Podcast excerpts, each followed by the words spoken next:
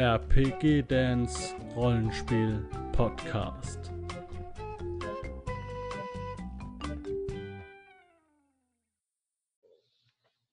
Hallo Leute, hier ist wieder der Dan mit einer neuen Folge zum, ja, zum Midgard Weltenband. Und heute ist es aber eine Vorstellung, denn es hat sich noch jemand bereit erklärt, einer Welt Pate zu stehen und das ist der Juri. Hallo Juri.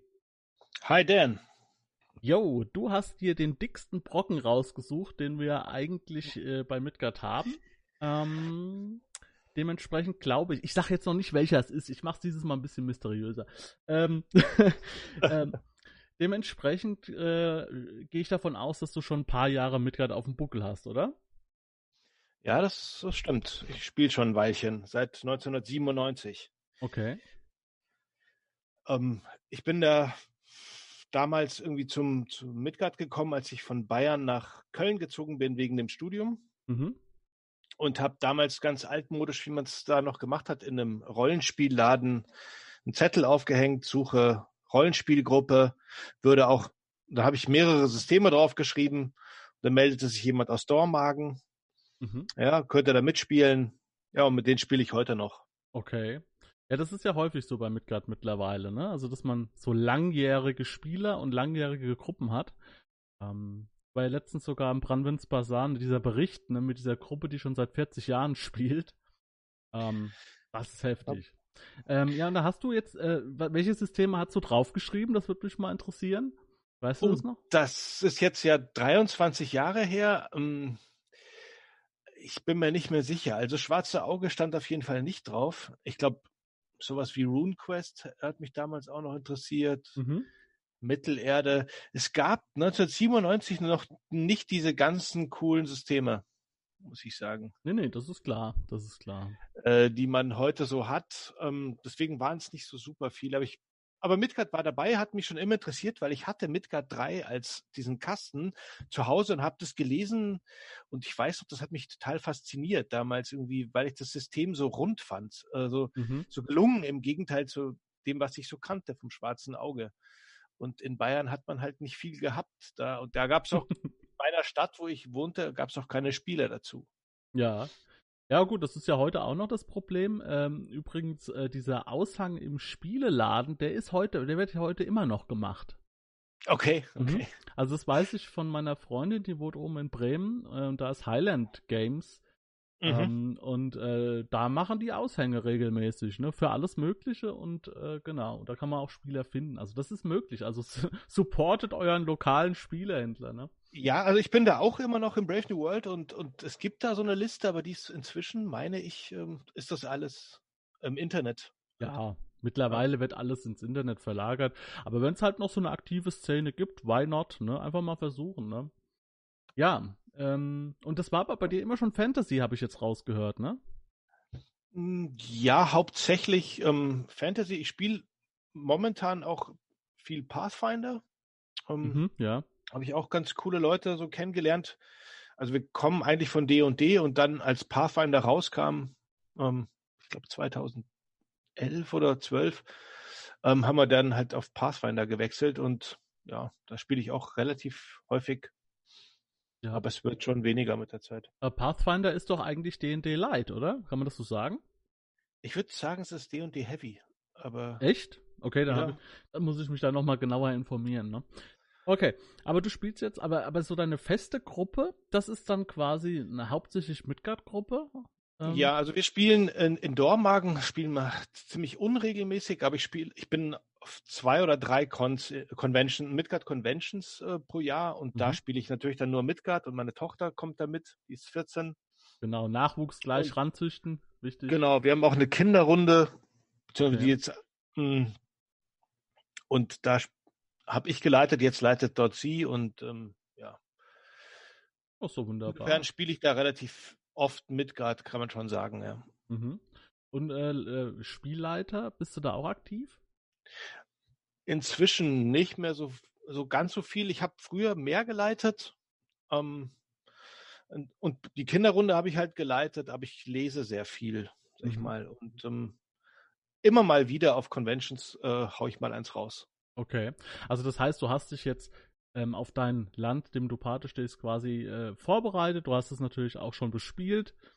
Gehe ich mal von aus. Ich glaube, dass es keinen Midgard-Spieler gibt, der das noch nicht bespielt hat.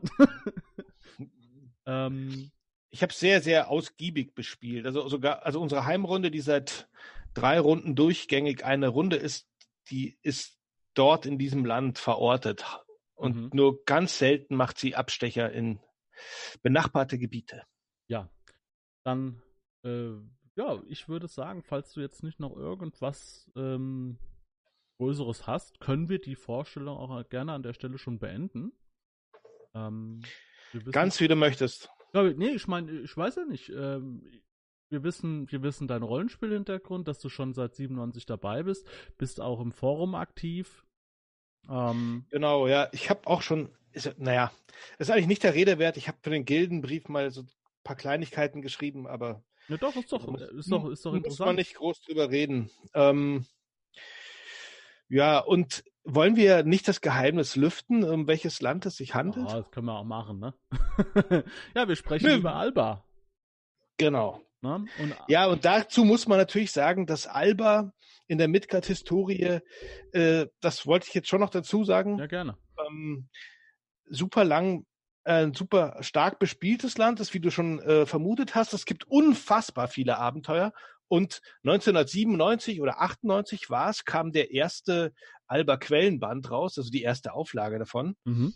Und ich habe das auch noch mitbekommen auf einer Convention, auf der ich eingeladen war, weil ich für den Gildenbrief was geschrieben hatte. Da rannten Männer mit so einem Koffer rum und dieser Koffer hatte einen geheimnisvollen Aufkleber, auf dem stand Alba.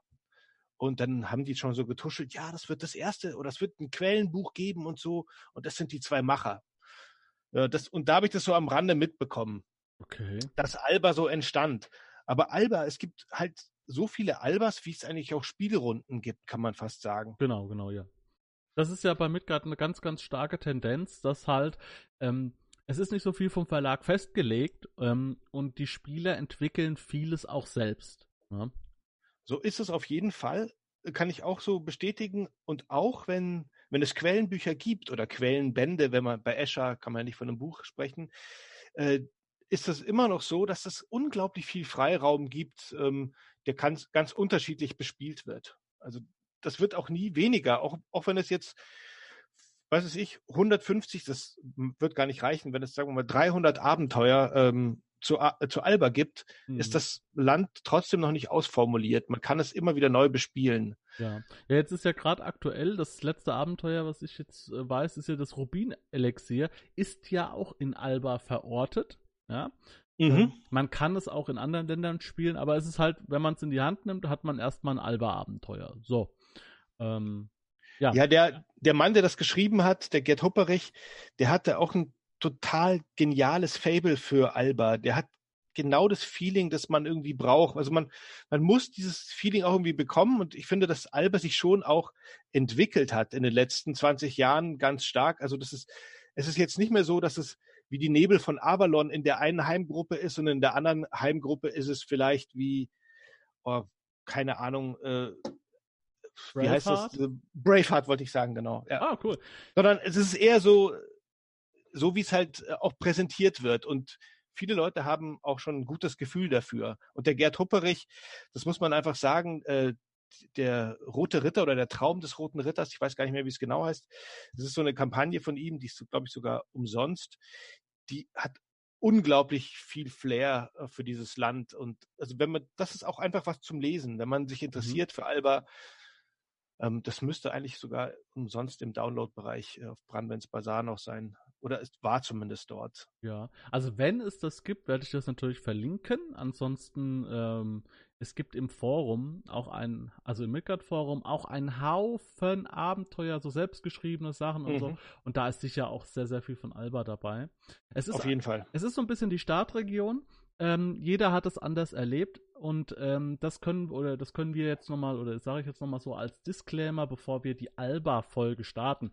Da dieses Land so viel bespielt wird und jeder seine eigene Version von Alba äh, kennt, werden wir natürlich deine oder unsere Version von Alba hier vorstellen ja. Es kann natürlich sein, dass das eine oder andere Detail einfach vielleicht aus, aus deiner Gruppe raus äh, ist. Das kann schon passieren, aber wir versuchen das natürlich zu minimieren. Und äh, ja. uns geht es jetzt hauptsächlich darum, auch gerade den Neueinsteigern, weil das wird ja die Folge 1 sein, Alba, denn ich veröffentliche mhm. das ja auch alles nacheinander. Ähm, ein, ein, ein Spaß an diesem Land zu vermitteln, Spielansätze, Abenteuerideen, äh, die es jetzt hier nicht braucht, weil wir ja so viele Abenteuer haben, aber äh, das Land, den, das Flair von dem Land einfach rüberzubringen und das werden wir auch, denke ich mal, sehr gut hinkriegen. Ich hoffe auch. Ja. Na gut, na gut. Siehst du, da, da, da, dachte ich schon so, aha, das Material wird dünn, jetzt sind wir doch bei 10 Minuten, ne? Ja, über Alba kann man viel sagen. Und, ähm, Auf jeden Fall, da gibt es wirklich ganz viel zu sagen. Also da könnte man auch mehrere Stunden füllen. Ja.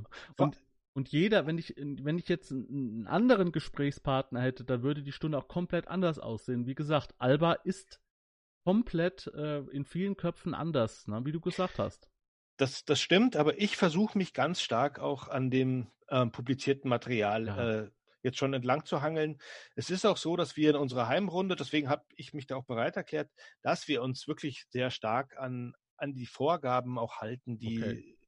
Natürlich kann man die unterschiedlich interpretieren, das ist ganz klar, aber ich werde schon versuchen, ähm, das aus die offizielle ja. Sicht da darzustellen. Na klar, logisch. Und, und man kann ja dann auch Anreize bieten und sagen, ja, man kann das eine so oder so auslegen. Das werden wir dann sehen im Verlauf, aber ähm, ja, es ist halt, das würde ich mal sagen, ähm, das schwierigste Land, weil es halt so detailliert beschrieben ist und dementsprechend brauchen wir uns da auch nicht nervös machen, wenn wir vielleicht das eine oder andere Detail nicht so akkurat machen, aber wir werden uns natürlich bemühen, das perfekt zu machen.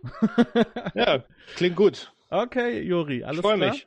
Ähm, jo. Ich danke dir schon mal dafür, für die, äh, für die Vorstellung und dann treffen wir uns in Alba wieder. Alles klar, bis dann, Dan. Ciao.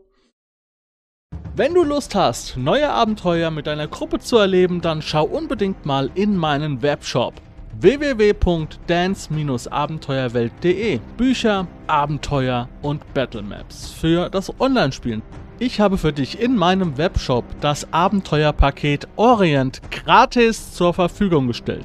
Das Abenteuerpaket zu meinem Midgard Let's Play Das Herz einer Prinzessin enthält über 50 Handouts und Grafiken.